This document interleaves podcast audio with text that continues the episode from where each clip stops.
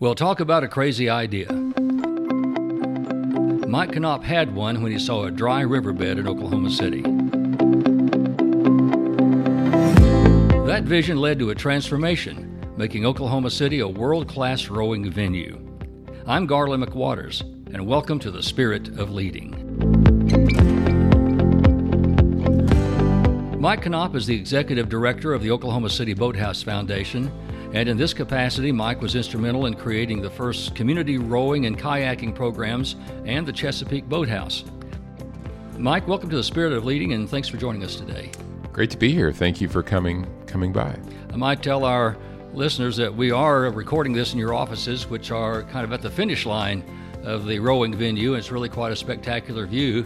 And uh, being one who grew up in Oklahoma City many years ago, it's even more spectacular to actually see water in the river. yeah, it's something that it's you don't want to take for granted now, but it is a spectacular sight. Every, I try to try to appreciate it every day I come in. You know, when people think of Oklahoma City, they probably think of a lot of things. You know, they, th- they think about the Western Heritage Hall of Fame. They think about the Oklahoma City Thunder. Uh, they think about you know maybe some college sports and things that uh, here from time to time. But I would venture to say that river sports and uh, and, and rowing and kayaking would be among the last things that might might come to mind. And uh, but here we are uh, looking at a world class venue that is the the envy of a lot of people, maybe of the world. And I, would like for you just to take a few minutes to bring us up to date on how all this started. How this story get started? Well, certainly, um, it, it really began 20 years ago when uh, we were at Lake Overholser. My wife and I uh, were starting a community rowing program um, at the site of the 1989 Olympic Festival. Um, and we were really trying to get people interested in the sport of rowing. It's something I did in college. Um, I was practicing law at the time, and so this is kind of a volunteer side thing that we were doing. And during that time period, we knew that there was a development that would be coming on the river with low water dams in downtown Oklahoma City. And so I wanted to start to communicate about what this opportunity could be to Oklahoma City. Um, and as you said, it probably it was the least expected thing that people thought with regard to what we were going to do with this river that we were basically reinventing. And um, so one thing led to the other, and there was a lo- lot of steps along the way, a lot of kind of patience and persistence, and you know, um, communication. But over time, I was able to communicate that we were sitting on a really world class opportunity for Oklahoma City. There was a straight section of ditch, you know, that Basically. essentially was there that, that we mowed, you know, for several decades. I can remember seeing. Yeah. seeing the, the, the weeds grow up in it. Yes, yes I can remember seeing it. yeah, and, and, you know the river was a, a real river back in the days that uh, when Oklahoma City was settled. It just flooded, and so the Corps of Engineers came in and channelized it. But they happened to create a section that was wide enough, long enough, straight enough to be an ideal rowing and canoe kayak venue. And I just had to communicate that to the city leaders. I'll never forget the day that they were breaking ground on the first dam as part of the initial MAPS project. It had rained enough the night before, and so we had this idea of putting some boats on the water to kind of kind of solidify that image of what an active riverfront could be. And so uh, that was that was, I think, a, um, a real turning point because people could then see, okay, that thing that I was talking about, maybe thought people thought I was a little crazy. It started to resonate more, and and that's when we were able to get Oklahoma City University to agree to start a club rowing program. And I did that for a dollar a year for a couple of years just to kind of get things going. And my wife started a youth program. Once the dams were complete, we had our first event, the ideas really did start to take hold. People started to to see that okay, there could be much more to this river than we initially thought. And for our approach was all about activation, and that was important. That riverfront de- redevelopment for us was not at that time just about building structures or restaurants or, or whatever hotels it was about we had to reacquaint this community with the river and do it in a way that that was getting people outside, getting people active, trying to inspire healthier lifestyles. And uh, that approach, I think, was the right approach at the time in Oklahoma City because we had to reestablish the river as a destination, mm-hmm. and uh, and so we did start getting literally hundreds of people out on the water, which then led to more people on the trail, which you know our program started to flourish, and we were able, due to the support of so many uh, you know visionaries that went along with this idea, like Ray Ackerman, like Aubrey McClendon, uh, Ron Norick, who all of whom really were supporters of, of these ideas that I had, and were able to we were able to get that first boathouse, the Chesapeake Boathouse, built, and that was really that turning, that true turning point where career-wise, I made a leap of faith and left my law career and became a executive director and a full-time coach uh, for Oklahoma City University, and then went on to lead also the Oklahoma City Boathouse Foundation, and we created a master plan. A fascinating story because there's so many elements of transformation in that story from the initial idea uh, an idea happens uh, c- coming from someone's uh, experience or perspective or an interest that they might have, and they say, gee, what if? You know, uh, looky here, this could happen. This could be something that I can see. And, uh, you know, when you have a, an opportunity to envision that yourself, then you have to go sort of sell that a little bit and find the other visionaries who can kind of see it, but maybe not the same way you see it. But uh, little by little, it starts to take hold, and suddenly you know, uh, suddenly after 20 years, uh, yeah. uh, here it kind of is. Now everybody says, wow, what a neat thing. How do we get involved? How do we get to take advantage of and use this wonderful opportunity and facility now that's available in Oklahoma City? And I was thinking, you know, as I was I heard your story originally and, and how this kind of all came about, I'm thinking, isn't that the way that visions happen? Isn't that the way that transformation happens? Little by little, one idea leads to something else, and finally, you know, there it is. Yeah, I think you're right. I mean, there, there's certainly an element of risk to all of this. It's you know having a big idea and and a vision. Um, it has to be followed up with a lot of patience and persistence and being a little bit tolerant of sticking your, your, your neck out a little bit because the idea of again putting boat houses on what was a ditch a and ditch. I was trying to sell that idea was people initially thought was a little a little crazy. Um, although I still will always attribute people, the people of the city and Oklahoma in general, of really kind of having a pioneering spirit and understanding that once they kind of saw that this may not be what we expected, you know, of our river initially, but it is an opportunity to be world class. And I think the, the, the the support really did start to flow more once people were able to to to, to understand and believe that. But there were a lot of those moments throughout the last 10 years especially that you know we were having to push forward some some ideas that you know could have crashed and burned or they or they could have taken off right. and, and, thankfully not all not everything works and you got to realize that but mm-hmm. but enough did to really create some some exciting momentum and, and a lot of uh, a lot of dynamics here that helped uh, further this this vision I know it's like any idea that comes along, they don't always work exactly like you expect them to work, and they, and as you said, they don't all work. And I suppose that sometimes it was a little bit easy to get discouraged. Did you ever face that? Well, certainly, you know, several times along the way, I think um, the thing I had to learn is, you know, it just can't happen overnight. That you you have to build trust in people. You have to show that you follow through on on what you say you're going to do, and um, sometimes uh, that that support or or or that event that you created didn't work out just like you would have liked. But you know, as I've found, there's always been a reason for everything. It seems like I've learned, you know, if something didn't quite work out, then I've learned from it, and maybe I've thought differently about the approach that then led to to, to be successful uh, later on in the development here. Um, so I think that there were there were many things we've learned a lot about the hydrodynamics of the river. In fact, you know, where we've had some some challenges with flood events and putting courses in and water related issues and and um, you, you learn to fight through those challenges and when you get really discouraged like uh, you know having a, a, flood rip out a, a race course for example before a big event and you realize gosh that, that this is hard to overcome but you you know you work through it and then you show you can overcome that adversity, and then that sends a message that. Mm-hmm. This organization is strong. That you know, kind of says something about the character of the staff and the people involved, and then that leads to other opportunities for events down the road. And and I think a lot of that has led to things like us being designated as a, an official U.S. Olympic and Paralympic training site, the only river in the country to have that designation, and to achieve uh, opportunities to host events like a World Championship and the Olympic trials multiple times.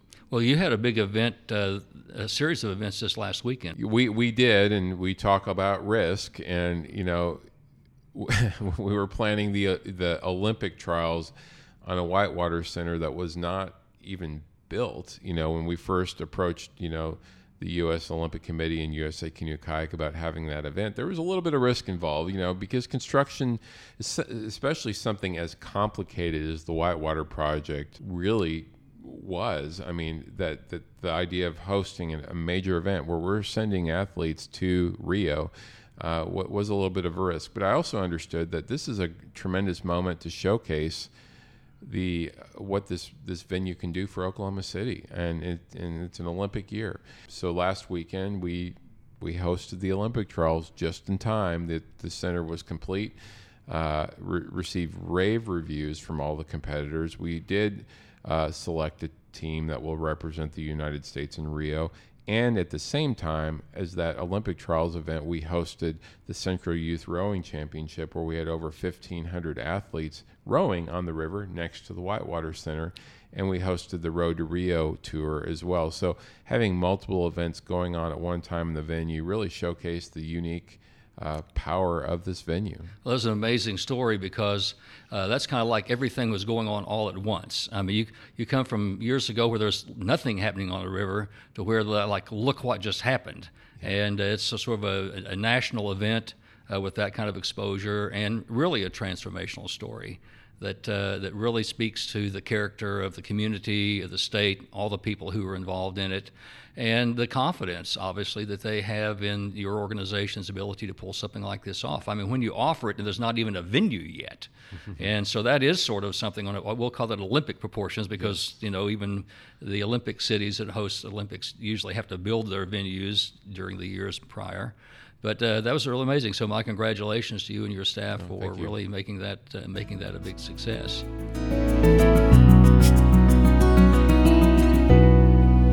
Now, I do want to kind of uh, re- rewind a little bit because I'm very interested in transformational stories and and the response, the initial responses that you get because I've heard of stories before when someone says, "Well, I've got this big idea," and they say, "Well, you want to do what?" Mm-hmm. and and what kind of an idea is that? And really, uh, you sometimes it makes you almost wonder, "Well, am I am I crazy for even thinking that that could happen?" And uh, I, am just uh, wondering about uh, you know when you first proposed this idea, even to people that you knew. Uh, did they think you were just a little bit sort of off center, thinking that this could really happen? Well, there are two parts of that. Number one, it was when I first proposed the boathouse on the river. Um, people, you know, I remember speaking to the Rotary Club of Oklahoma City, you know, downtown, and that was kind of an intimidating experience. And uh, I did have a lot of strange looks at the time about, you know, what what in the world. It's hard to envision the idea of a sport like rowing that is so associated with the East Coast. Um, not really within our the culture of Oklahoma City, um, and the fact that it was on this ditch that yeah, we had right. as a river. Um, we were people, used to rodeo, and that's yeah, very dirt oriented. you know, struggled with that, yeah. and um, but I, I, think again, going to some of the imagery that we we were able to to create when we had the groundbreaking and started to do have events and really show people and win them over and um, and did some things along the way to help create a culture surrounding rowing in the river, like a corporate rowing program where we had over 50 teams. And so then it became part of conversations downtown Oklahoma City and more people talking about it. Those things kind of crept into this culture uh, uh, surrounding the river. And I think that also helped other things, like later on, for example, the idea of whitewater. I mean, in Oklahoma City, seemed almost more far fetched than rowing, than rowing. I mean, whitewater is something you think about in the mountains of Colorado, not in Oklahoma City.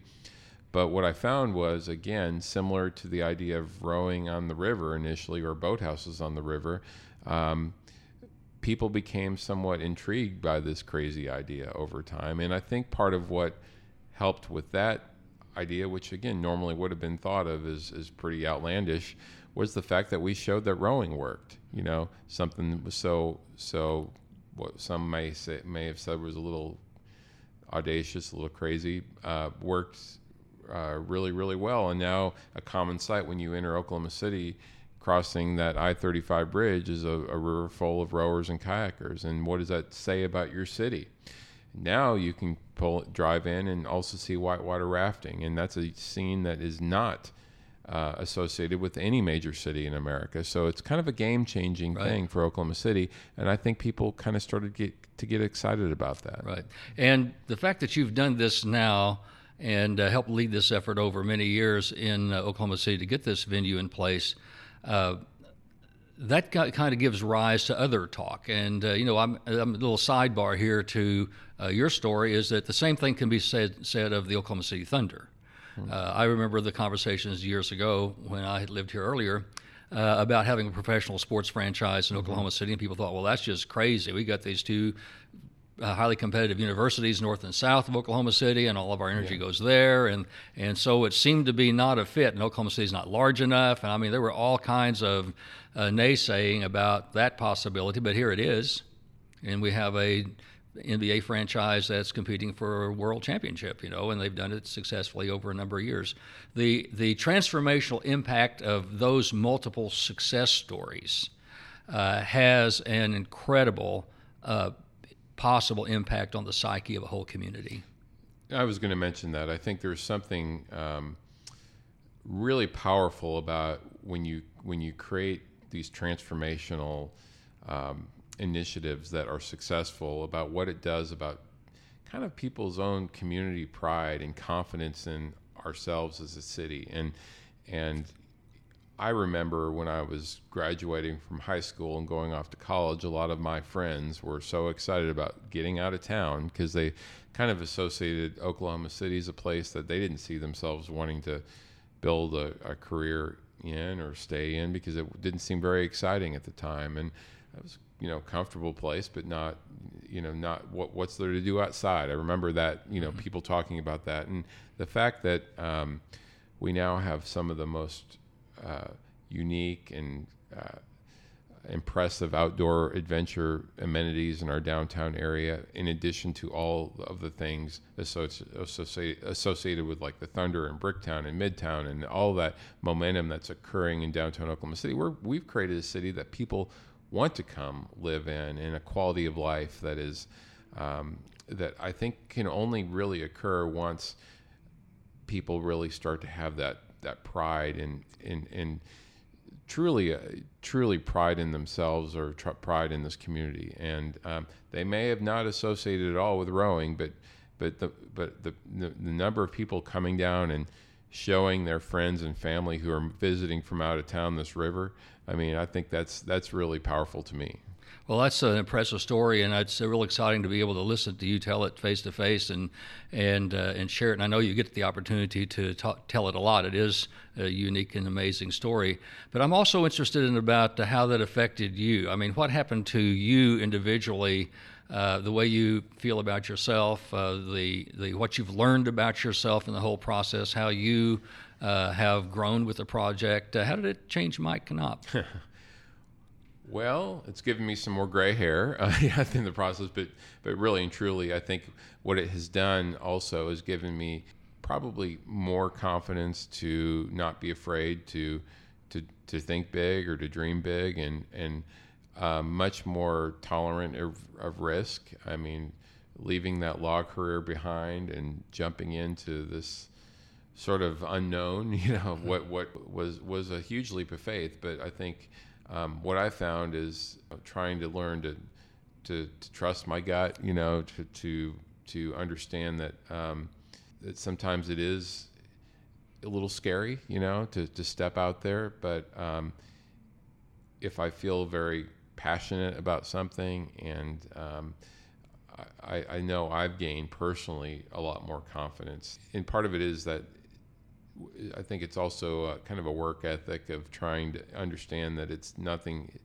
necessarily comes easy. That mm-hmm. you know mm-hmm. you have to put in that the work, but if you put in the work and you're confident and you work and and you're passionate about it, that somehow it seems to work out. And um, it may not work out the exact way I thought it was going to work out, but it seems to work out. And it works as it goes because sometimes our dream changes a little bit. It uh, it takes on a slightly different scale or a slightly different uh, hue to it, you know, as it unfolds. And I think I've learned to be more flexible in over time and being, you know, being understanding that things things are going to change and again, not everything works out as planned. It's you got to be willing to be flexible uh, and and adjust your your vision or your or your project, yeah. um, and that's something I've I've grown more tolerant of. Well, it's a good lesson to learn. Yeah. And I know you get a lot of uh, kudos yourself for leading this project and sort of having this vision originally, but I know you didn't do it alone. Uh, tell me about some yeah. of the team that's been around you all well, this time. Well, I mean, that's it's really important to me to to to emphasize that um, so much of this has been about the teamwork involved and you know of course rowing is the quintessential team sport and so i think i've sort of always in some ways approached all of this like i did rowing and that you know everybody in the boat has to has a part to play i mean every seat has a has an important role and um, and it can't just be one person. There's no MVP in the sport of rowing because again, it's it is truly a team effort. And and in this case, um, everyone from people like Pat Downs, who's the Riverfront Redevelopment um, Director of Development here, Oklahoma City Riverfront Redevelopment Authority. Um, early, early on, if if Pat didn't believe in that crazy idea, because he was sort of the, the, the gatekeeper initially of of projects along the river, uh, he believed in me and um, he stuck with it and stuck with my my ideas and, and helped open a lot of doors. And so Pat's one that deserves a tremendous amount of credit um, for for the river development. Of course, people like Pat, I mean, for like Ron Norick, Mayor Norick, who initially came up with that idea of of maps and understanding we needed to do something to enhance our quality of life. We wouldn't have dams on our river had it not been for Ron. And of course, Ray Ackerman, who believed in the idea of the power of the river itself and what water in downtown Oklahoma City could do. To Aubrey McClendon, of course, who was so important to my life and, and believing in me and supporting that vision and helping um, helping get projects like the Chesapeake Boathouse off the ground um, that was a game changing moment because had we not sent a message about having a world class opportunity, we did that with the Chesapeake Boathouse, and Aubrey really believed in. I mean, he he he believed in the vision. He helped advance that vision and um, really helped advance the whole plan for the master uh, the master plan of the boathouse district. Then I got to say, my staff um, that's grown significantly over the last ten years, and uh, people that their passion shows. You can't, you know, this is not a job that you clock in and clock out of necessarily from, you know, nine nine to five. Sometimes it's, you know, two in the morning, you know, when the river's raging or before a big event, and and you know, to accomplish what we did last weekend, it took a lot of people working really, really hard, um, and truly passionate about the mission because we are a nonprofit organization. We have a mission and the mission again is to is to really activate the river to get people healthy, you know, healthier and inspire healthier lifestyles, and um, and we're doing that in a number of ways. Um, whether it be supporting these athletes who have Olympic visions, to um, to youth who may live in a part of downtown Oklahoma City who may not have or have the opportunities that other kids have, and we've been able to create those ways to get kids out and active on the river. And so, uh, it's having a, a, passion for the cause and people that really have a strong work ethic and are talented, and and, and again, it's all those people that make this a success.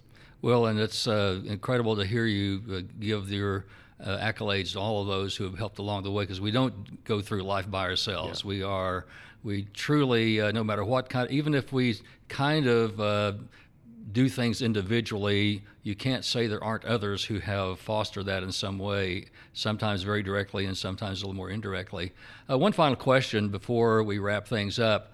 Uh, I know we're kind of in a transformational and transitional time in our culture where our millennial generation is kind of moving in, they're asserting themselves, or they're becoming uh, more prevalent, more dominant in the workplace, and and uh, what are the lessons you learned that you think would be beneficial to our new young leaders emerging who are, have some of their own big ideas and some dreams that they want to see happen in the next uh, several years in their life? Well, uh, you know, there's several things, but a couple of things I'd maybe just emphasize. Um, I kind of touched on it earlier. Is is you got to be persistent. Um, you you can't just expect this big idea you ha- you have to, to, to resonate with people overnight and for it to happen you know you, you got to put in the work and you got to be um, you got to put in the time and you got to be patient so i think that's that's really really important don't give up on your dream don't give up on your vision but understand that it, it, it does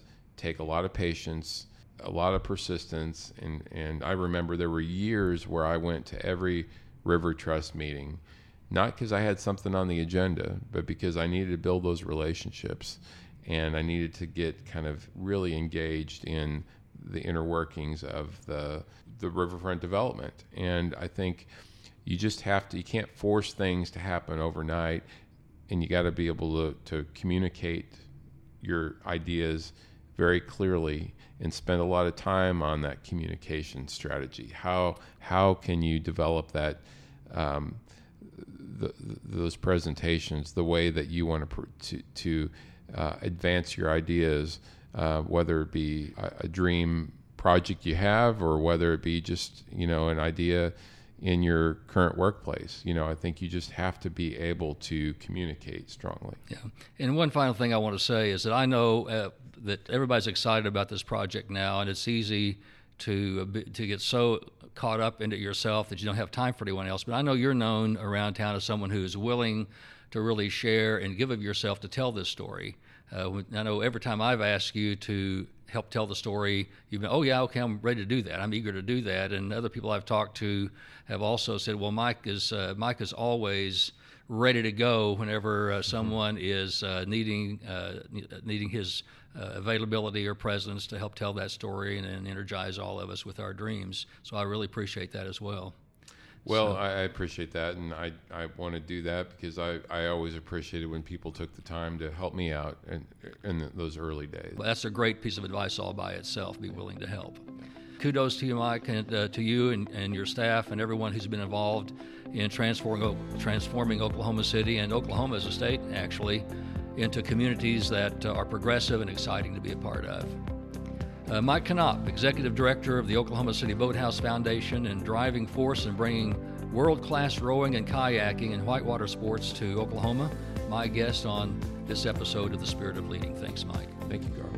Well, that's it for this episode of The Spirit of Leading, and thanks for listening. Now more than ever, we need to revive the spirit of leading to make leadership a lifestyle of service for everyone. So I encourage you to recognize and appreciate anyone who demonstrates that spirit of leading at work or in your community. Be watching for the next installment of The Spirit of Leading, and you can find us on iTunes podcast and on Stitcher. And until then, I urge you to encourage the spirit, to enliven the heart, to enlighten the mind, and to enlarge the expectations of living in yourself and in others.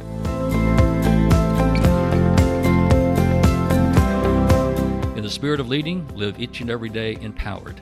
I'm Garland McWaters. You.